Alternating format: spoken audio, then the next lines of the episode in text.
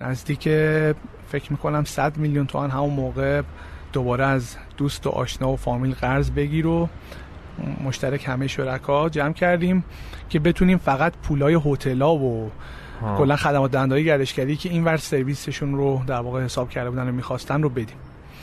و نمی‌تونستیم هم خیلی از در واقع فروش ها رو کنسل و refund نمی‌تونستیم بکنیم. هیچ بهانه ای نداشتیم بگیم کنسل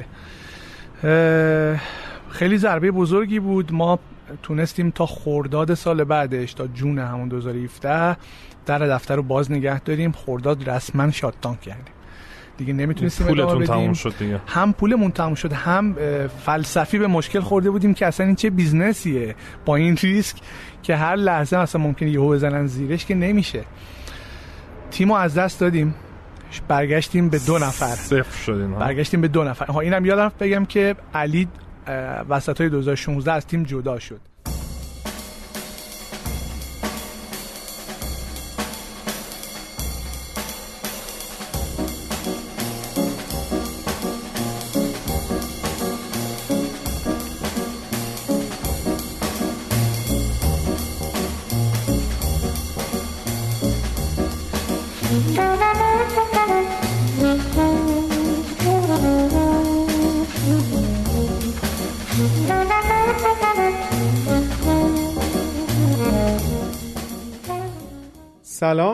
اینجا پادکست ده صبح و شما به قسمت چهاردهم از فصل سه این پادکست گوش میدین. پادکستی که شاید بد نباشه همه بشنون پادکست ده صبح پادکستی در حوزه مدیریت کارآفرینی و استارتاپ ها به زبان فارسی و ما در فصل سه این پادکست درباره داستان های فراز و نشیب کارآفرینان صحبت می‌کنیم. من میسم زرگرپور هستم. سلام. من امید اخوانم و مهمون امروز ما آقای مهدی صادقپور هم بنیانگذار و مدیرعامل استارتاپ فرسکوست هستن. اگر صدای ما رو یکم متفاوت میشنوین الان اینه که ما ماسک داریم و برای روایت پروتکل ها خب مثلا مهدی راجب چیا صحبت کرد؟ سوال سختار داری ازم می‌پرسیم من, من یه توضیحی بدم قبل از اینکه سوالمو جواب بدیم. اونم که یه علتی که ما این مسا در واقع مهدی و فرسکوست رو انتخاب کردیم اینه که بعد از شروع فصل سه خیلیاتون گفتین آقا استارتاپ ها چی شدن؟ ما دوست داشتیم بازم راجع به استارتاپ ها بشنویم خصوصا استارتاپ های کوچیک و متوسط و First Quest دقیقا به نظرم یک چیزی وسط فصل دو سه. یعنی خب هم استارتاپ داستان رشدش اینا هست هم به شدت فراز و نشیب داشته. یعنی خب دو سال یه بار با خاک شدن در واقع First Quest تو زمینه incoming tourism یا در واقع خدمات میده به توریستایی که وارد ایران میشن. اینو که بدونین می‌دونین تو این چند سال گذشته چه بلایی به سر این دوستان اومده و کل این فرض و نشیبا و چند بار تعطیل شدن چند بار کلا محصولاتشون رو عوض کردن. خیلی جذابه و چیزهای دیگه ای از این که خب مثلا یه میلیون دلار درآمد ارزی داشتن خیلی موفقیت بزرگیه برای یک استارتاپ ارزش گذاری یه میلیون دلاری جذب سرمایه کردن. گفت با مزه بود که چه شکلی اصلا تشکیل دادن در سال 2015 آره. حداقل دوبار پیوت کردن. یه بار که پولشون و اون خلاصه آره. شرکت کاستاریکایی بود دیگه آره. درسته خورد بعد نمی‌دونم یه بار دیگه راجب ورودشون به عمان و در واقع بله. اینکه کوفاندر مهدی خانومش هست که تو بخش بعد خیلی راجع به این توضیح داد. تو این بخش در واقع مهدی از کل شکلی و رشد و کل فراز و. نشیبای اینکه چی شد که مثلا بعد از دوباری که دوتا مشکل خیلی کمر شکن خوردن تونستن سرپا وایسن و به نظرم میاد که خیلی جذاب بود و خیلی جذاب من با اینکه میشناختم آره هم مهدی رو هم داستان First برای خود من دوباره شنیدنش خیلی جذاب بود و واقعا به معنای کلمه خلاصه شکست و فراز و نشیب و اینا که همه خیلی دنبالش بودین اینجا فت و و هم این قسمت رو بشنوید و هم قسمت بعد چون توی قسمت بعد ما سعی کردیم به یک سوال خیلی مهم جواب بدیم که خب okay ما حالا فهمیدیم تو تونستی این کارو بکنی. چی شد که تونستی سر پا بمونی و چه انگیزه ای باعث شد؟ و مهدی تو قسمت بعد به این پرسش آره اینا رو تو قسمت بعد توضیح میدیم که مهدی هم راجبه خودش و انگیزه هاش و کلی مسائل در واقع روانشناختی صحبت کرده که بهشون می‌رسیم و راجع به برنامه های آینده فرسکوست گوش میدیم به صحبت های مهدی عزیز.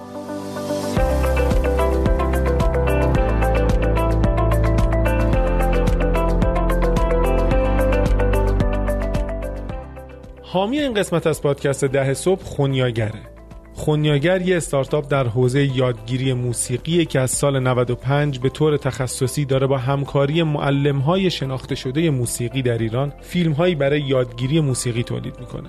فیلم های خونیاگر کاملا بر اساس اصول و استانداردهای فیلمسازی ساخته میشن و شیوه آموزش در اونها مختص یادگیری غیر حضوری طراحی و تدوین میشه تا هنرجو به خوبی مطالب رو یاد بگیره برای دیدن کارهای خونیاگر می‌تونید به سایت و اینستاگرامشون سر بزنید. خونیاگر.com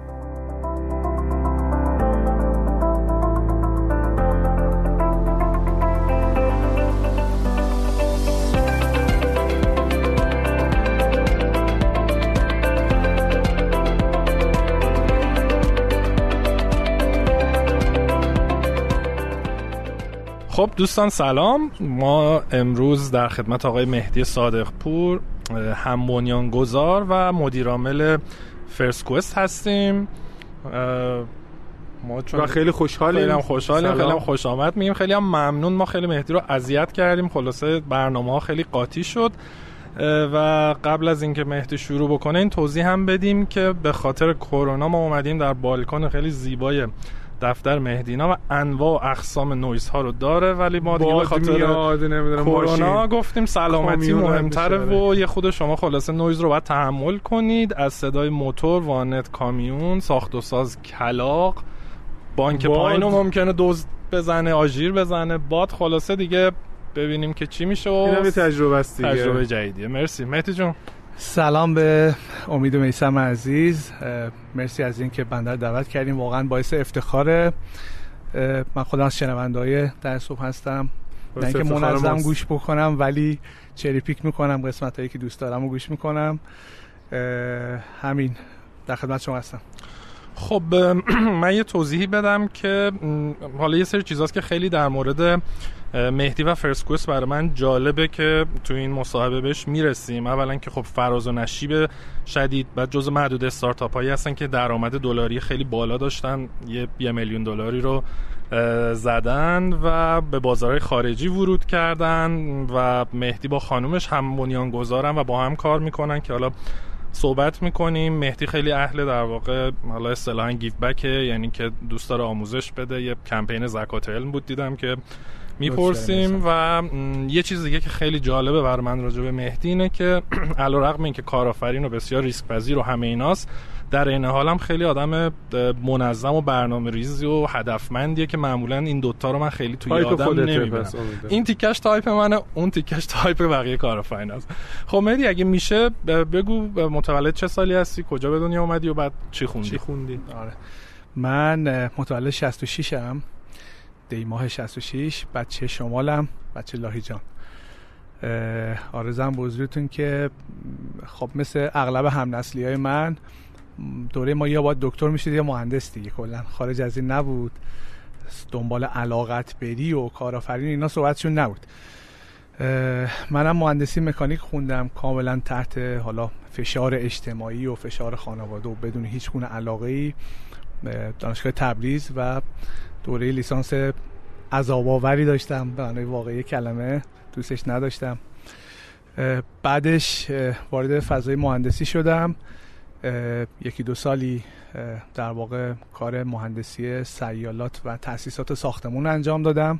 حالا جالبه که خیلی از کارآفرینایی که من می‌شناسم هم از background مهندسی میان یا برقن یا مکانیک. آره، نمی‌دونم چیه ماجرا. خب ایرانی ها احتمال همینه دیگه چون همه می‌رفتیم مهندس. بالاخره مهندسی باید می‌شدن بعد دقیقاً. تازه میفهمیدم باید چیکار کنم. آره بعد تقریبا 24 سالم بود 24 25 سالم بود که بعد یکی دو سال کار توی مهندسی دیگه بریدم. یه جوری گفتم من آدم اینجا نیستم. اصلا جای اشتباهی هستم. همزمان بود با یه سری فازهای حالا خودشناسی و اینا که نسبت به خودم داشتم. هم اقسام پرسونالیتی تست راجع به خودم انجام می‌دادم و میخوندم و تو رفتارام دقیق می‌شدم و اینها. تا اینکه آره یک روز در واقع یه پیج فیسبوکی داشتم می‌دیدم Humans of New York یه پیج خیلی پرطرفداری شاید خیلی شنیده باشن. عکس یه عکاس آمریکاییه که میره از مردم عکس می‌گیره همراه با یه داستان. یه عکس و یه داستان. که مثلا یه آقایی با یه داستان از زندگیش. آره دیدم. خیلی جذابه. آره خیلی پیج پرطرفداریه. کار جالبی که این آقا کرد این که دومی شهری که بعد از نیویورک به این سبک عکاسی کرد تهران بود. 2012 اومد در واقع یک بار 2012 یک بار 2015 اومد ایران تهران رو عکاسی کرد. عکسام خیلی سادن همین الان مثلا توی سایتشون و توی فیسبوکشون می‌تونین ببینین. از مردم و کوچه خیابون و قیافه مردم و پاساژ و ماشین و ایناست. و نکته جالبی بود که این عکس بسیار وایرال شد. عکسایی که از نظر ما خیلی ساده است وایرال شد و و از اون جالبتر و تا حدودی هم عذاب آور کامنت های زیر عکس بود که جهانیان نسبت به ایران می‌دادن که اه مثلا اونجا مثلا شما برف هم دارین. مثلا یه عکس بود از یکی توی دیزین. شما برف هم دارین. شما مثلا پاساژ هم دارین. چرا خیابونا اینقدر شیکن؟ چرا آدما اینطوریان شطور سوار نمیشن آره چرا, چرا خانوما رانندگی می‌کنن؟ دقیقاً. چرا اصلا همه شوک زده بودن و من اونجا فهمیدم که خب من تجربه بین المللی قبلش نداشتم ارتباط با فرهنگ دیگه نشد اونجا فهمیدم که چقدر ناشناخته ایم ما چقدر نمی‌شناسن ما رو. و این یه inspirationی بود, بود برای من که گفتم می‌خوام اینو عوض بکنم و کاری بکنم که دید مردم نسبت به ایران عوض بشه و بتونن به ایران سفر بکنند. خب نکته که بود این بود که دوست داشتم این کارو بکنم. هیچی از دنیای business نمی‌دونستم. مهندس بودم و هیچی از دنیای business نمی‌دونستم. تنها چیزی هم که به ذهنم رسید این بود که برم MBA بخونم. یه چیزی من تا جلوتر نرفتیم. اون دو سالی که کار مهندسی می‌کردی کجا بودی؟ تبریز بودی؟ لاهیجان بودی؟ لاهیجان بودم. کار مهندسی تجهیزات ساختمون می‌کردم با شرکتی. کار اچوک و بیشتر این چیز. پس برگشته بودی به شهر خودت؟ آره برگشته بودم. ببخشید. بله. خواهش می‌کنم. بعد عرضم به حضورتون که آره ام بی ای بخونم. ای بخونم. به این نتیجه نزدیکترین چیزی که می‌تونه در واقع خیلی سریع بده ام بی ای کنکور دادم. وارد دانشگاه امام خمینی قزوین شدم. ورودی اونجا بودم و تونستم بعد یه ترم انتقالی بگیرم انتقالی دائم بگیرم به شریف. یعنی مهمان دائم شدم توی شریف. بیشتر واحدام اونجا پاس کردم. فلش فوروارد به جلو. بهمن 93 من و مینا قادری و علی ایمانی پور تو کتابخونه دانشکده مدیریت دانشگاه شریف فرست کوئست رو شروع کردیم. عملا روی سری کاغذ و sketch و business canvas و از این چیزها شروع کردیم.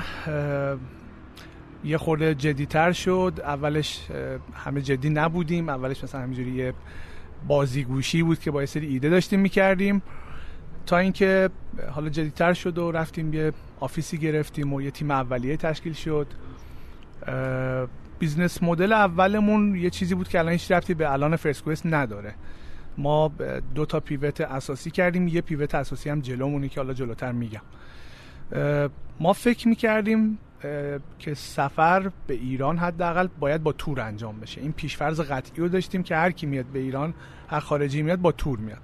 چرا این پیشفرض رو داشتیم؟ چون تو اون فاز حالا دیسکاوری که داشتیم و مثلا داشتیم کشف می‌کردیم و ارتباط با گردشگرا که می‌رفتیم اماکن تاریخی توریستی و کاخ گلستان و موزه ملی و اینا می‌دیدیم که همه گروهی هن مثلا سی چهل نفر دارن با هم گشت و گذار می‌کنن و می‌پرسیم از کجا یک می‌گفت فرانسه یک می‌گفت ایتالیا و همه هم با یه توری اومده بودن با یک آژانسی. اغلب هم آژانس های خارجی. که این فرضه بود که خب لابد اینطوریه. پس business model یک ما این شد که خب اگر خیلی حالا فرض خامی بود و خیلی Dunning-Kruger effect هم اونجا حکم فرمایی می‌کرد و اینها که گفتیم خب لابد مشکل از اینه که ما فکر تورا... کردیم خیلی می‌دونیم آره خیلی می‌دونیم و لابد مشکل از اینه که تورایی که به ایران هست تورای خوبی نیست که کسی نمیاد. پس business model شماره یک ما این شد که دو تا آدمی که اروپا tourism خونده بودن به تیم join شدن. تورای خیلی ایرانی دیگه؟ ایرانیا تورای خیلی مثلا های لول و با کیفیت package های تعریف کردن و ما اینا رو رو بستر خودمون آوردیم بالا. ما tour provider بودیم یعنی هم طراح تور هم مجری تور همه چی خودمون بودیم. این business model شماره یک بود. که فقط فرقش با آژانس های دیگه این بود که فضای از فضای آنلاین برای فروش استفاده می‌کرد فکر می‌کردین چه ارزشی ارائه میدین که مثلا tour provider دیگه نمی‌دادن؟ این که تورا تورای استانداردتریه. مثلا تورا انتقادی که بهش وارد می‌شد اینه که خیلی سنگینه خیلی pack شده است. نقاط بیش از حدی داره. experience خوبی به گردشگر نمیده و اینها. فکر می‌کردیم که تورای ما می‌تونه اینو عوض بکنه. و از اون طرف رو marketing هم خیلی امید داشتیم که بتونه برسونه به گوش آدمای بیشتری. روی social خود کار می‌کردیم. Google Ads و روش های نوین marketing استفاده می‌کردیم که فکر می‌کردیم این شاید بتونه تفاوت ایجاد کنه. این سال 93 4 این سال 93 4 دقیقا 94 دیگه. خب. 94 ما رفتیم توی officeی و تیم شدیم و شروع کرد عرضم به حضورتون که 6 ماهی گذشت. حالا یکی دو ماه محصول بسازیم و اینا که ما دیدیم هیچ tractionی نمی‌گیریم. یعنی کشش خاصی نبود. دو تا دونه تور فروختیم. دو تا دونه به دو تا مثلا گروه 4 5 نفره. حالا 4 5 هزار دلار برای ما موقع پول شد. که فهمیدیم خب این اصلا اون چیزی که قراره یه معجزه ایجاد بکنه این نیست از این در نمیاد. اونا چجوری مهدی اعتماد کردن اونا که تور رو خریدن؟ ببین کلا چیزی که من فهمیدم امید اینه که بنا تو دنیا بر اعتماده تو ایران بر بله. اعتماد نیست. خیلی جال خیلی راحت. یعنی یه گردشگر دقیقا یادمه که ایتالیایی بودن هر دو گروه. ایتالیایی هم تو اروپا حالا احتمالاً خود بهتر بدونی به easy going بودن معروفن کلا. بله. سخت نمی‌گیرن مثلا آلمانی باشه خیلی فرق بله بله. خیلی راحت. ما می‌خوایم بیایم اینقدر نفریم اینجا رو می‌خوایم ببینیم یه پلن به ما بدین. ما گفتیم fit ترین planمون اینه. یه خورده توش تغییر دادیم بسم الله. آره. به همین راحتی. تو رو کاستومایز می‌کردیم بر اساس آره کاستومایز تیلور مید بود داره که فهمیدیم اون چیزی که می‌خوایم نیست و گفتیم باید یه پیوت بدیم. اینجا آها یه اتفاقی دیدیم که سر همون دوتا دخلمون در اومد سر اجراش. دیدیم چقدر چالش اجرایی هست که اصلا ما هیچ ایده ازش نداشتیم که چه داستانی داره عملیات اجرای تور. لوجستیکش مثلا طرف چه می‌دونم تابستون توی تحمل دمای 40 درجه نداره از اروپا اومده با 40 45 درجه راحت نیست. حالا اینو باید هی بریک بدی اینا. چیزایی بود که ما تجربهش نداشتیم و خیلی باعث می‌شد که اون توری هم که طراحی شده بود با اینکه خیلی رو تئوری جذاب بود آپریشنال جذاب نباشه. و و یه چیزی هم که بود این که مقیاس پذیر نبود دیگه. اینجوری ما باید هر یه دونه گردشگری که میاد و مثلا اینا اگه همزمان می‌شدن میبایست به نفرات عملیاتیمون اضافه می‌شد و مقیاس پذیر نبود. گفتیم باید یه pivot بکنیم و گفتیم خب لابد مشکل توی تورا نیست. مشکل توی marketing است و بیایم یه مدل مقیاس پذیرتر انتخاب کنیم ما بشیم marketplace تور. بیایم بشیم بازاری برای تورایی که الان هست. حالا فیلتر می‌کنیم خوباش انتخاب می‌کنیم با هر جایی select نمی‌کنیم انتخابشون نمی‌کنیم بشیم marketplace تور این کارو کردیم. با چند تا از آژانس های incoming تهران و موقع اونایی که مثلا قدیمی تر بودن. ارگ بود پرسپولیس بود آیتو Tours ستاد بود. اینا بود. با اینا شروع کردیم. کار کردن یه سری تورای selectedی رو در واقع که حالا اونا رو هم خیلی داشتیم سعی می‌کردیم selective عمل کنیم. بهتر شد مثلا توی همون بازه مشابه 10 11 هزار دلاری فروختیم ما. و خوبیش این بود که مقیاس پذیر بود دیگه مجری ما نبودیم. ما میفروختیم و تحویل در واقع مجری می‌دادیم. به ما دیگه ارتباطی نش اجراش باز ولی من می‌دونستم که این اون چیزی که باید باشه نیست. اون traction اصلا با تصوراتم یکسان نبود. این version دوتون بود این version دوه. اون جایی که ببخشید مهدی میگه pivot کردیم یعنی یک تغییری توی business model استراتژی هاشون دادن. ما تو فصل فصل یک فصل دو یا دو یک بیشتر آره. شاید یک کنیم دو آره چند اینجا صحبت کردیم می‌تونیم پیدا کنیم. آره الان رسیدیم تقریبا آخر سال 2015 آخر سال 94 2015 که ما اینجا گفت حالا واقعا نمی‌تونم بگم اینجا یه پروسه scientific ی رخ داد علمی بود یا هر چیزی. ترکیبی از شانس و الهام. که من یه report ی از گوگل دیدم یه گزارشی بود که راجع به رفتار گردشگرای آنلاین بود. اسم هنوزم هست گزارشه. گوگل Travelers Road to Decision. خیلی هم گزارش خوبیه. و سال 2014 که نشون می‌داد که کلا کسایی که دنبال کلمات keyword ه مربوط به تور میگردن توی دنیا زیر 5 درصدن. و 95 درصد دنبال keyword هایی مثل حالا هتل و خدماتن خدمات جدا standalone هستن و دنبال full package group tour نیستن. چه جالب. و من اونجا فهمیدم که trend اصلی دنیا اینه که شما خودت سفر می‌کنی نه اینکه با یه تور گروهی بری. و این فرض اصلیه رو گذاشتیم کنار. اینجا پیوت مهم ما چرخش مهم ما صورت گرفت. تبدیل شدیم به یک OTA آنلاین ترافل ایجنسی که تفاوتش با تور این بود که ما میمدیم اجازه می‌دادیم یک خدمت یک سرویس جدا گرفته بشه. شما می‌تونستی بیای فقط یه هتل بوک بکنی یا بیای یه پرواز بگیری. ولی پکیج هم داشته. پکیج هم داشتیم. این پیوتو که انجام دادیم نتیجهش این بود که 150 هزار دلار شد فروش ما توی سال 2016 یه رشد 11 12 برابری. که خیلی هیجان انگیز بود برای ما. حالا نکته جالب اینه که تا این نقطه دو سال از یه کسب و کار ما گذشته و ما هنوز درگاه پرداخت آنلاین نداریم که خیلی خنده داره. چجوری اون موقع پولو دریافت می‌کنه؟ والا به انواع اقسام روش های ایرانی دیگه. می‌گفتیم بزن به حساب مثلا فلان تاجر تو ایتالیا بزن فلانی مثلا. صرافا تاجر قبول می‌کردن این کارو آره تهاتوری بود. یعنی مثلا می‌گفتیم رابطه ما با اون تاجرام تهاتوری بود. اینجوری که پول که عملا ایران نمیومد اون اونجا مثلا اونقدر ارز نیاز داشت ارز رو اونور می‌گرفت اینور به ما ریال می‌داد. کارش بازرگانی بود. صرافی می‌کردین مثلا. آره. که همه هم اعتماد می‌کردن. یعنی کلا می‌گفتیم هر بارم یه شرکتی بود کلا. آره. و اون موقع مدید مثلا شرکت هایی که ایران در واقع اوتیه های ایرانی مثلا حالا علی بابا و اسنپ اون موقع بودن نبودن نه رقیب داشتیم هیچ کی تا, تا این سالی که من دارم صحبت می‌کنم هیچ کی تو فضای آنلاین ورودی ایران نیست. جلوتر میگم حالا چند تا player اومدن تو فضا. و یه سوال تکمیلی من بپرسم کماکان از طریق تبلیغات تو فضای آنلاین داشتن پیداتون می‌کردن؟ کاملا آنلاین. دقیقا خاطرم هست که Google Ads اون موقع برای ما خیلی کانال خوبی بود و یه کوچولو هم اینستاگرام. یعنی همینا بود.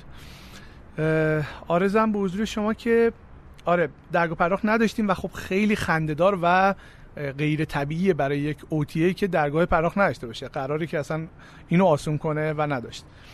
گفتیم و اینجوری هم نبود که نمی‌دونستیم باید داشته باشیم و نداشتیم. می‌دونستیم ولی نمی‌تونستیم به خاطر ایرانی بودن شرکتمون بگیریم. کسی بهمون نمی‌داد هیچ provider ی تو دنیا. که من گفتم هر جوری شده باید اینو بگیریم. یادم من و business developer وقتمون سه ماه تمام به تک تکه یعنی من می‌تونم بگم تک تک هر business payment gateway توی دنیا بود و روی اینترنت می‌شد پیداش کرد approach کردیم. ایمیل زدیم تماس گرفتیم اسکایپ کردیم. تا اینکه یکی تو کاستاریکا من خودم فکر می‌کنم خندم می‌گیره. یه NextPay نامی که همینجا توصیه می‌کنم هیچکی باش کار نکنه. اگه وارد این فضا شدین تو کاستاریکا قبول کرد که در حالی که می‌دونه ما ایرانی هستیم با اطلاعات حساب بانکی یکی از همون تاجرات تو امارات شروع کنه به ما سرویس دادن. یعنی پول بره اونجا و حالا به فکر نیفتاده بودین چون فکر کنم یه مقداری اون سالا یه ذره فضای سیاسی و اینا در سطح بین الملل باز شده بود مثلا. شرکتی تو ترکیه امارات عمان گرجستان اینا ثبت هنوز باز نشده. این سالی که داریم صحبت می‌کنیم آخر 2016 دی 95 ما الان که هنوز برجام اتفاق نیفتاده. برجام دقیقا 3 الی 6 ماه بعدش مثلا شروع میشه. هنوز اون باز بودنه نبود. ما این درگاه رو گرفتیم و اثر شگفت انگیزی داشت. ما تو کوارتر اول 2017 دیتا اسفند همون سال 100 هزار دلار فروختیم. تو یک کوارتر که در واقع دو سوم فروش سال قبل ما بود. خیلی اثر بزرگی بود که خب طبیعی هم بود. یعنی اون آدمایی که اعتماد نمی‌کردن الان با درگاه اعتماد می‌کردن. چون قوانین مالی توی کلا دنیا خیلی سخته. خیلی راحت طرف می‌تونه پولشو پس بگیره توی بله. payment gateway به راحتی می‌تونه ادعا بکنه که این به من سرویس نداد و اصلا مهم نیست کدوم شرکت اتوماتیک refund میشه و اصلا نیازی نیست که ما درگیر بشیم. اعتماد بیشتر شده بود و فروش ما خیلی بیشتر شد. ما خیلی خوشحال و تو فضای خوشحالی بودیم. ها یه اتفاقی یادم بگم. اینجا سه تا از سال بالیای سال بالایی ما توی MBA شریف رو ما, رو ما investment انجام دادن. یه یه جور یه angel investment ی بود. سه نفر شخصی. سه نفر شخصی سه تا هر سه تاشون هم بچه‌های مالی بودن توی کارگزاری و جای مختلف کار می‌کردن. مجموعا 60 هزار دلار وقت وقت deal مون هم کلا دلاری بود. 200 خورده میلیون تومن اون موقع سرمایه‌گذاری کردن که تو اون رشد خیلی تاثیرگذار بود. یعنی اصلا ما به خاطر اون تونستیم marketing مون رو قوی تر کنیم تیمو بزرگتر بکنیم. شما بهشون در واقع گفتین یا خودشون اومدن پیشنهاد دادن؟ مشترک بود. یعنی فضایی بود که با هم در ارتباط بودیم. از به عنوان مشاور در ارتباط بودیم باشون. آشنا بودن. در ارتباط بودیم که بعد براشون جذاب شد. آفر دادن. ما هم یه دونه آفر دیگه اون موقع مثلا خودمون اپروچ کرده بودیم داشتیم. به نسبت ترجیح دادیم که با این دوستان کار کنیم. هزینه هاتون درآمداتون رو درآمد هزینه ها رو پوشش می‌داد؟ آره ما تو اون سال 2016 بریک ایون کردیم. در واقع اصلا کلا سودده کل شدیم. business و یعنی زیان انباشته از رو. 2015 تا 2016 رو اونجا یه بار break even کردیم. و تا قبل از اون و تا قبل از اینکه این angel ا بیان شما از جیب داشتین خرج می‌کردین. کاملا. ما یه round seed مون 30000 دلار وقت 104 5 میلیون تومن بود که من و مینا و علی مشترک گذاشته بودیم. تمام saving ا و یه بخشی هم از خانواده گرفته بودیم. خوب و درشتی هم گذاشته آره. آره. که البته خوبم خرجش نکردیم. یعنی به خاطر بی تجربگی بخش زیادی مثلا هزینه admin cost دادیم دفتر و میز و اجاره و اینا که می‌شد واقعا حذفش کرد و خیلی خوب باش learning نکردیم. یعنی اینو من کاملا می‌دونم که اون موقع خیلی خوب عمل نکردیم با اون پوله. آخه اون موقع هم خب خیلی وقت پیشه دیگه. یعنی اصلا الان یکی بخواد این کارو کنه learning تو ایران وجود دقیقاً. داره. آدما موقع هستن best practice ها اون موقع خیلی اوایلش بود. تازه مثلا فکر کنم مثلا آواتک شروع کرده بود. یه accelerator بود آواتک بله. بود که اونم با کمال احترام خدمت همه دوستان آواتک سراوا ما دوست نداشتیم بریم توش. یعنی آگاهانه دوست نداشتیم بریم توش. و ترجیح می‌دادیم که خودمون یاد بگیم advice می‌گرفتیم از این و اون. ولی سر اصل قضیه که چجوری باید customer discovery کرد و چجوری باید learn کرد اون فاز اولیه خوب نبودیم و اون پول رو خوب خرج نکرد. اون موقع حتی مثلا اسنپ و تپسی هم وجود نداشتن قاعدتا دیگه. مثلا دیجی نبود با کالا برند بود. تاکسیاب بود. تازه اولش بود بود. آره که اون تاکسیاب فیل بله، شد بله. تیم کلا عوض شد شد بعدا اسنپ. تپسی که اصلا نبود. یعنی می‌خوام بگم اون دیجی- موقع این اکوسیستم استارتاپی تقریبا اصلاً- وجود نداشت. اصلا شبیه چیزی که الان هست نبود. و یه سوال دیگه شما توی برای فعالیتتون مجوز می‌خواستین تو ایران یا نه؟ مجوز می‌خواستیم ولی نداشتیم تا اون موقع. مجوزش مجوز سنتی که از 80 سال پیش تو ایران هست بند ب بند، گردشگری که که قابل اجاره هم که هست. آره نه قابل اجاره نیست. می‌تونی از یک شرکت دیگه بخری منتقل کنی به خودت که اونم هزار جور در سر حقوقی داره. پروسش هم این شکلیه که شما یه سال و نیم تو صفی. یعنی آلردی. بگیری تا مثلا تو صفی بعدم مثلا 6 ماه طول می‌کشه که بدم بهت. خیلی پروسه پس عذاب چی وخیم. کار می‌کردین برای اینکه بهتون گیر ندن؟ با مس... مسئولیت حقوقیشو با یک آژانسی همکار شده آها. بودیم. ویزاها رو مثلا اونا صادر می‌کردن. هر جایی که مسئولیت حقوقی داشت اونا صادر می‌کردن.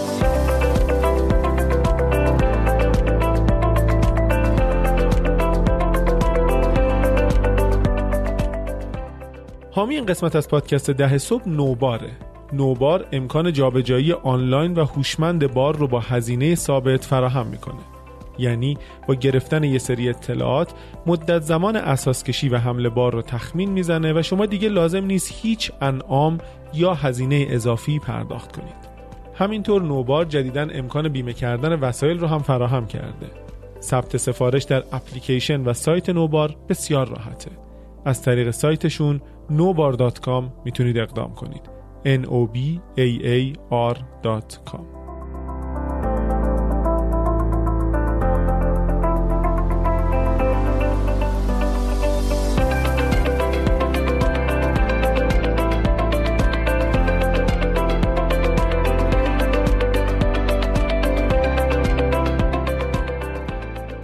خب اون زمانی الان جایی که وایسادیم تیمتون چند نفر بود؟ فکر می‌کنم 8 9 نفر. ام. 8 10 نفر اینا بودیم اون سایز. خب بچه شون آره آره اول 2017 که گفتم اون اثر بزرگ داشت اضافه شدن درگاه پرداخت به محصول ما. خیلی خوشحال بودیم تا اینکه یه روز یهو دم عید همون سال مارچ 2017 اسفند همون سال. آخر اسفند یهو یه ایمیل از طرف همین درگاه اومد که درگاهتون فردا بسته میشه. فردا. فردا. پولاتون بلوکه میشه. 25000 دلار حالا توی درگاه تصفیه نشده. چرا؟ بدهکارین به مردم. بدهکارم پول بقیه؟ جلوتر چی شد. که چرا؟ چون اداره مانیتورینگ شرکت ویزا ویزا کارت فهمیده که مقصد نهایی پول امارات نیست. اون آدرسی که ما داده بودیم ایرانه. که حالا ما هیچ وقت هم نفهمیدیم واقعا چطوری فهمید. کسی راپورتمون رو داد چجوری شد. نفهمیدیم ولی اینو فهمیدن و در واقع کلا پول رو بلاک کردن. خیلی خیلی شوک بزرگی بود برای ما اون موقع. هم به معنای واقعی کلمه فروشمون فلج شد. دیگه اون روابط با اون تاجرها و اینا هم نداشتیم. اصلا نمی‌تونستیم برگردیم به ورژن قبلی که بگیم حالا دوباره حواله بزنین به اونها. هم اونم اون فصل هم high season ایرانه دیگه واقعا. دم high season دم بود دیگه. دم high season بود که چون فروردین فروردین که اردی بهشت یکی از high season های ایران اون یکی هم شهریوره. این اتفاق افتاد. ما هرچی که توی حساب بانکی شرکت بود و نزدیک فکر می‌کنم 100 میلیون تومن همون موقع دوباره از دوست و آشنا و فامیل قرض بگیر و مشترک همه شرکا جمع کردیم که بتونیم فقط پولای هتل‌ها و کلا خدمات دهنده‌های گردشگری که این ور سرویسشون رو در واقع حساب کرده بودن و می‌خواستن رو بدیم. و نمی‌تونستیم هم خیلی از در واقع فروش ها رو کنسل و refund نمی‌تونستیم بکنیم. هیچ بهانه ای نداشتیم بگیم کنسل خیلی ضربه بزرگی بود. ما تونستیم تا خرداد سال بعدش تا June همون 2017 در دفتر رو باز نگه داریم. خرداد رسما شاتدان کردیم. دیگه نمی‌تونستیم پولتون تموم شد دیگه. هم پولمون تموم شد هم فلسفی به مشکل خورده بودیم که اصلا این چه بیزنسیه با این ریسک که هر لحظه اصلا ممکنه یهو بزنن زیرش که نمیشه. تیمو از دست دادیم. برگشتیم به دو نفر. صفر شدیم برگشتیم به دو نفر. ها اینم یادم بگم که علی وسط های 2016 از تیم جدا شد. علی رفت سراغ business دیگه یه استارتاپ دیگه خواست راه بندازه و co-founder ها دیگه فقط من و مینا بودیم و شما موقع ازدواج کرده بودین نه هنوز ازدواج نکردیم. یه, یه سال خورده ای با هم همکار بودیم آره دیگه. آره چرا؟ آخرای 2016 ازدواج کرده بودیم. دیگه لول شراکت و ارتقا دادیم از شریک کار به شریک کار و زندگی. حالا ما تو فصل یک می‌گفتیم باید با استارتاپ ازدواج کن اینجا میگیم باید با همه هم ازدواج همه با هم ازدواج کردن. حالا جلوتر میگم واقعا چیزی نیست که توصیه بکنم. خیلی چالشیه.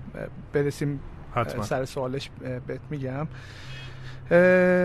کجای داستان بودیم؟ آره این پولا بلاک شد. کل تیم از دست دادیم. برگشتیم به دو نفر و کار از در منزل همه چی رو از دست دادیم. برگشتیم نقطه صفر. تمام یه ده ماه جهنمی داشتیم. دقیقا از نه از خورداد تا آخر اون سال. که فقط کارمون این بود که ایمیل بزنیم و پیگیری بکنیم و تلفن بزنیم برای آزادسازی اون پوله. خواهش و تمنا و توضیح و جاستیفیکیشن که اینا آزاد بشه و از این طرف دنبال راه حل حقوقی بگردیم که چجوری می‌تونیم این ریسک رو از بین ببریم که بعدا بتونیم درست business کنیم. اون موقع راه که الان هستن و خیلی استفاده می‌کنن مثل نمی‌دونم تهران Payment و نمی‌دونم یک پی و اینا وجود نه، نداشت. نه نه هیچ کدوم از اینا نبود. یک پی 96 راه افتاد. تهران Payment هم فکر می‌کنم 96 هفت همون موقع راه افتادن. اگرم بودن این اینطوری که الان مثلا سرویس میدن نبودن. خیلی هم داشتی تو اون time برنامه ریزی می‌کردی که okay اینا درست شد و fund گرفتیم. بعدش چیکار کنیم؟ آره ما اون موقع ما شدیم نه یه خورده جلوتر بود ولی واقعا اون موقع هم اینجوری بود که پر امید و یه پلن گسترده برای رشد و اینها بود که یهو یه عدم قطعیتی که ندیده بودیم اومد و همه چی رو stop کرد. flash forward به جلو. اسفند به اسفند دقیقا دوازده ماه جهنمی گذشت. اسفند اون سال ما تونستیم دو تا کار بکنیم. یکی این که سه تا کار بکنیم. یکی اینکه تونستیم بخش خوبی از پولا رو آزاد بکنیم. در واقع همه پول آزاد شد ولی اون درگاه به این اسم که شما ما رو بدنام کردین و اینا. 7 هزار تاشو بالا کشید. بالا کشید رسما و ما بهش می‌گفتیم که تو هیچ کاری نمی‌تونی بکنی. تو تو ایرانی هیچ کاری نمی‌تونی بکنی. همینطوری تو ایمیلش همینقدر بولد به ما گفت و واقعا هم هیچ کاری نمی‌تونستیم بکنیم. آره یه بخش خوبیش ولی آزاد شد. 17 18 هزار دلارش آزاد شد که خب خیلی خوب بود برای ما موقع. و اینکه استونی رو پیدا کردیم. اون موقع طرح ای رزیدنسی استونی دقیقا توی 2017 شروع شده بود و ما هم فکر می‌کنم واقعا قبل ما شاید یه ایرانی رفته باشه اونجا شرکت ثبت کرده باشه رفته باشه. استونی پیدا کردیم یه طرح شهروندی الکترونیک داره که فکر می‌کنم پارسال برای ایرانی ها بسته شد بند شد. سر ماجرای FATF اصلا رفتی به تحریم و اینا از پیور سر ماجرای FATF آره که اجازه می‌داد خیلی ساده شو بگم حالا یه سفری به استونی داشتیم یکی از shareholder امون رفت و یه سری مثلا business plan خواستن یه سری verification خیلی ساده انجام شد و خیلی ساده دیگه همش هم یکی از ویژگی استونی که یکی از دیجیتال ترین کشورهای دنیاست. بسیار زیر ساخت فنی قوی داره کل کلیه عملیات بانکی و قانونی همه چیز با یک امضای الکترونیک که یک کارتیه که شما دارید و ای استونیا هم آره به همه چیز با اون شدنیه فوق العاده است. اصلا چیزی به اسم حضور لازم نیست توی استونی. سال هاست که اونا اینطوری هستن. اتفاق خوب اول پیدا کردن استونی و ثبت شرکت اونجا و افتتاح حساب بانکیمون بود که همه چی دیگه هویت قانونی پیدا کرد. اتفاق خوب دوم آزادسازی پولا بود و اتفاق, اتفاق سوم این بود که تونستیم از یه ویسی داخلی اون موقع 250 هزار یورو وقت دیلمون در واقع ارزی بود در مقابل 24 و 8 دهم درصد یعنی روی ارزش گذاری تقریبا یک میلیون دلاری یک میلیون یورویی پستمانی سرمایه جذب کنیم. که خب الان من برمیگردم به اون موقع بهتر بود. حالا می‌رفتیم جلوتر و روی یک والیویشن بهتر این کارو می‌کردیم ولی اون موقع برای ما deal خیلی خوبی بود و پذیرفتیم و احیا کرد به معنای واقعی کلمه business. جالبه که اون VC هم با وجود این که شما وضعتون خیلی وضع مناسبی نبوده و بعد از مثلا این به حال افتی که داشتین اعتماد کرده. آره خب چیزی که حالا توی رابطمون خیلی bold بود و اونجا bold بود اون که بیشتر روی ما روی تیم سرمایه گذاری کردن تا روی business. یه اعتقادی بود که به تیم داشتن و لطف داشتن به ما و در واقع روی تیم سرمایه گذاری شد به معنای واقعی کلمه. ما من خودم اگر اون قرار بود بشینم due diligence کنم fail می‌کردم. خودمون صادقانه بگم اون موقع اینقدر ریسک زیاد بود که این کارو نمی‌کردم. و یه چیزی هم که توی شما خیلی بولده پشت کارتونه. یعنی یه چیزی رو که می‌خواین انجام بدین تا تهش رو میرین مثلا که می‌گفتید تمام درگاه پرداخت رو تماس گرفتیم خیلی من اینو تو کاراتون دیدم که یه چیز رو می‌ذاریم پشتش. کجاش دیدی؟ جلوتر برسیم خب. فلش فوروارد به چند ماه جلوتر. خرداد سال بعد جون 2018 restart کردیم. یه تیم جدید business کلا از اول شروع به کار کرد. خب خیلی هم learning داشتیم.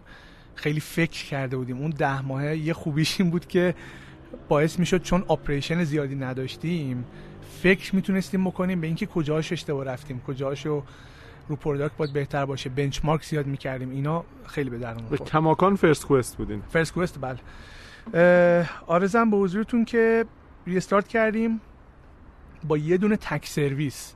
کلا product هم بازنویسی کردیم از اول و اون تک سرویس سرویس ویزای ایران بود. یعنی شما خب داستان این بود که ویزای ایران پروسه سختی داره یه فرم خیلی طولانی یه پروسه بسیار unfriendly داره پروسه خوبی نیست. الان بهتر شده اون موقع اصلا نبود. هنوزم باز قابل مقایسه نیست پروسش اپلیکیشنش و ما به عنوان facilitator خیلی ساده می‌گفتیم تو بیا این فرم پر کن.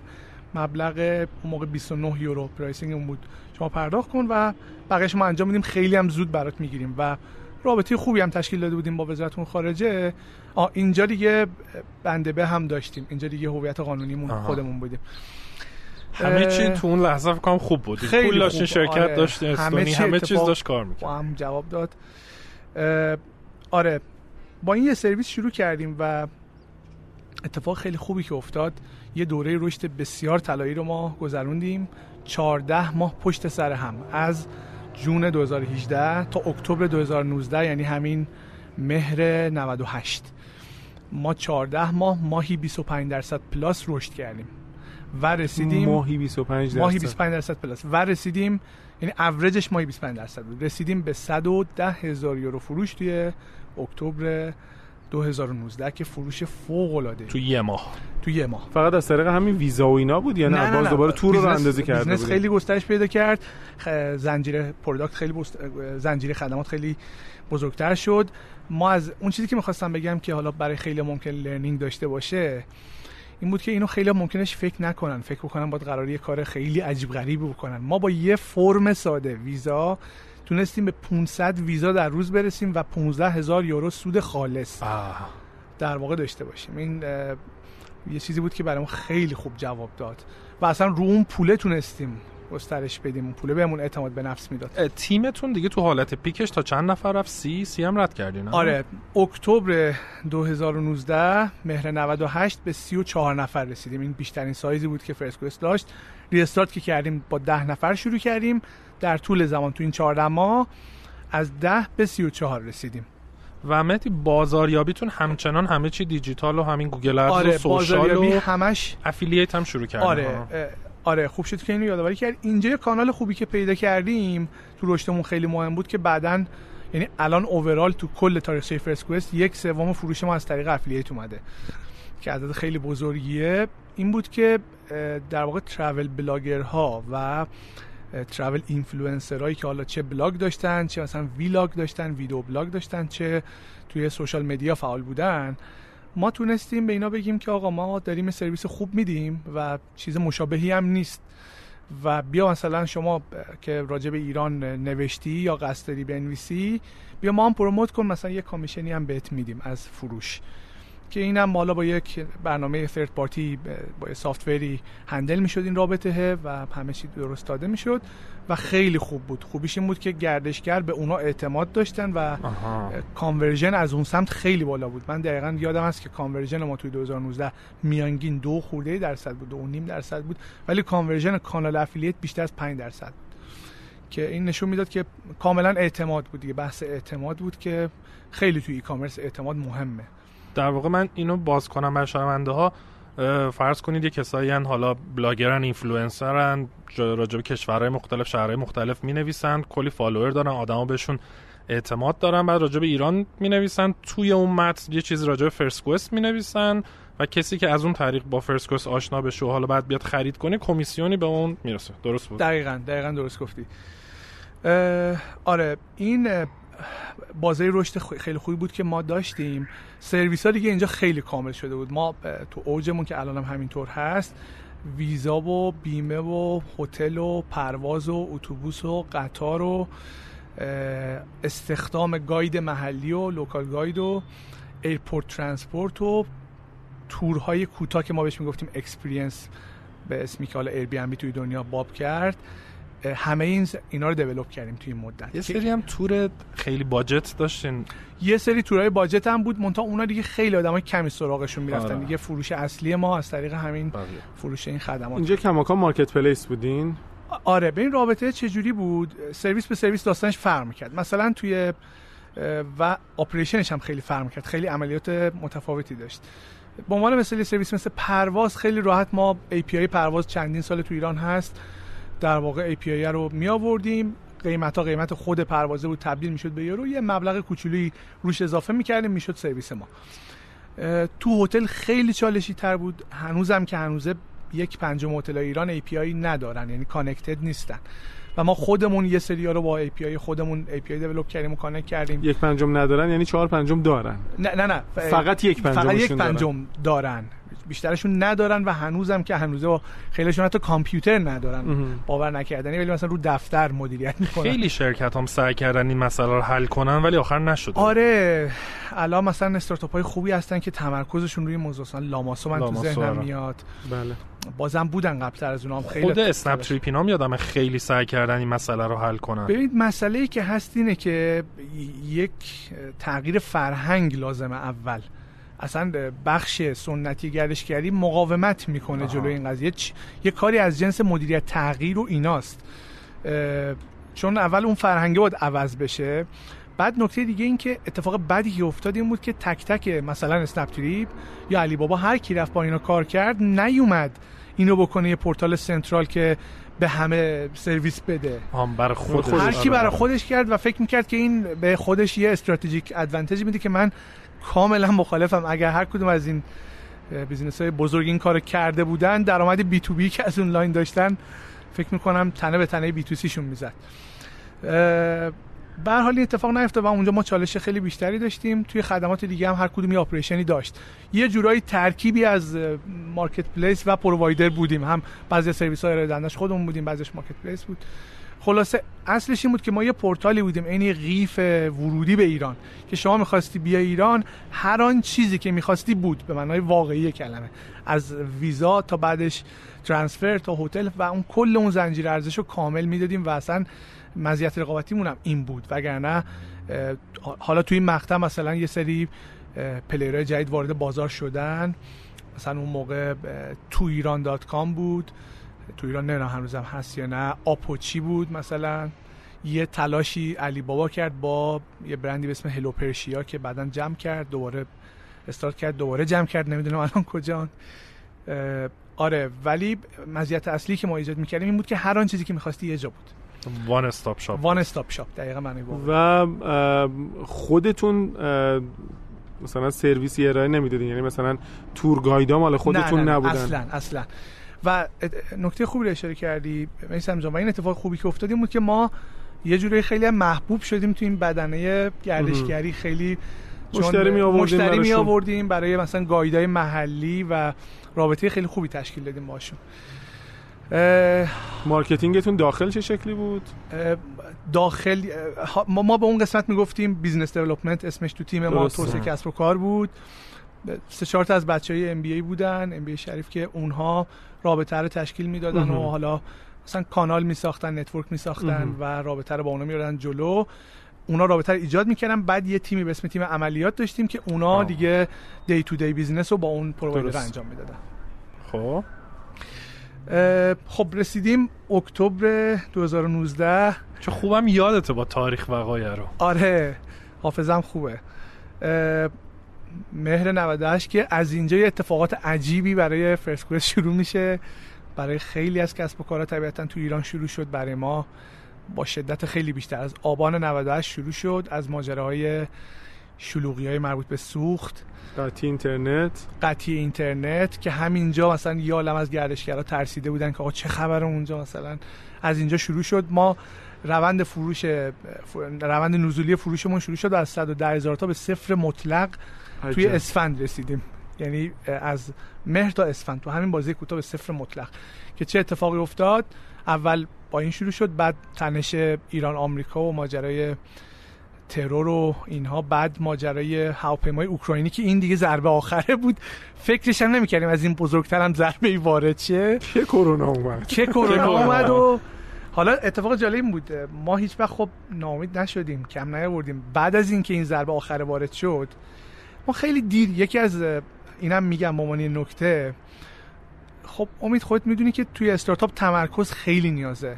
اینکه تو بخوای رو همه چی کار بکنی همزمان همیشه یک نسخه برای شکسته. ولی یه جایی بود که تمرکز زیادی به ما ضربه زد. و اونجا جایی بود که ما یک سرویسی ساخته بودیم که دقیقا می‌شد برای عمان هم پیاده شه برای آذربایجان هم پیاده شه برای هر کشور دیگه پیاده شه. چون ذاتش یکی بود و ما اون customer base هم داشتیم. و فقط این بود که مثلا service provider اش رو پیدا کنیم و بهشون connect به همین سادگی. و ما رو ایران بیش از حد پافشاری کردیم و دیر expand کردیم و چوبش رو خوردیم.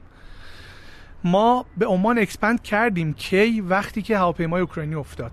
وقتی که دیگه هیچ امید یعنی فهمیدیم که اصلا روی یک destination موندن ریسک بی نهایت زیادی به کسب و کار داره وارد می‌کنه و باید بریم به کسب و کار دیگه یه destination دیگه رو اونم کنیم. کشوری مثل ایران که همیشه بالا پایین داره دیگه. آره. تاریخ همیشه. آره. خب.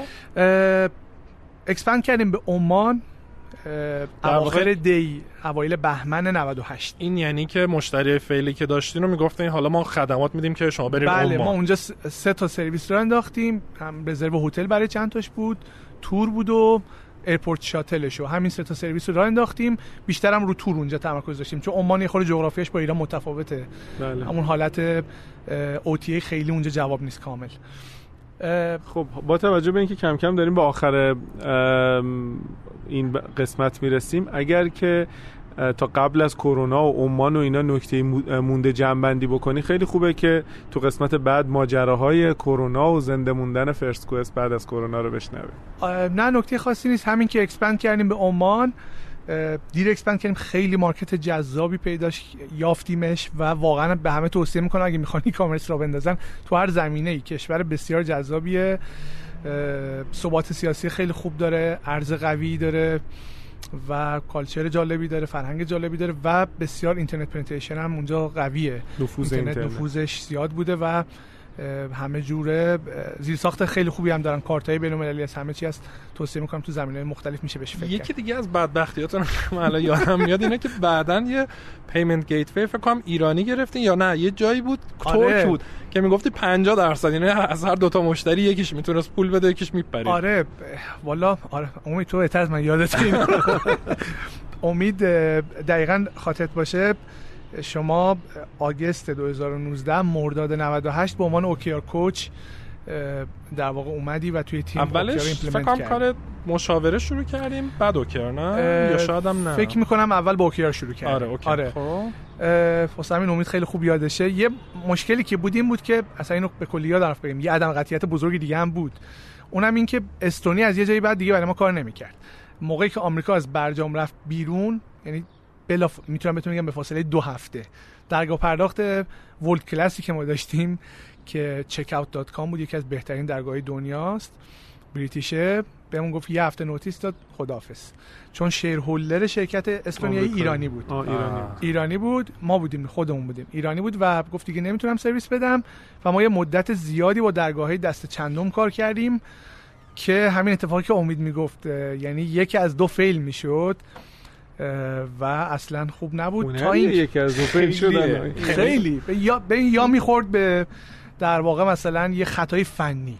یه درگاه ترک بسیار قدیمی و در داغون وب یک. یعنی شما مثلا با دسکتاپ می‌رفتی با زوم می‌کردی صفحه payment که بتونی ببینی کجا رو با تایپ کنی. بعد ترکی به جز کلمه pay همه چی ترکی بود. بعد UX اشتباه فنیش همه جور اشتباه کارت های خیلی از مشتری نمیپذیرفت. هزار جور داستان داشتیم سرش.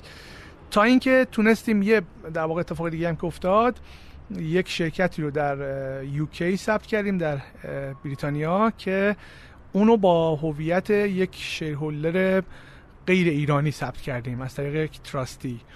و اونجا تونستیم دوباره حل کنیم مشکل رو برگردیم به درگاه پرداخت های نرمال به دنیای عادی. که دوباره آره فروشمون رو برگردون. جالب. من اینم بگم و قسمت رو ببندیم. چیزی که من حالا خودم دیدم اینه که ایران از یه ور به شدت فرصت از بازار بزرگ و دست نخورده ولی از یه ور کارهای خیلی ساده مثل پیمنت که شاید 5 دقیقه‌ای بشه ستاپ کرد اونور دنیا اینجا چه بلایی به سرتون آوردن. دقیقاً همینطوره. خب مرسی مرسی بسیار لذت بخش و هیجان انگیز تا بخش دوم مسابقه هفته آینده.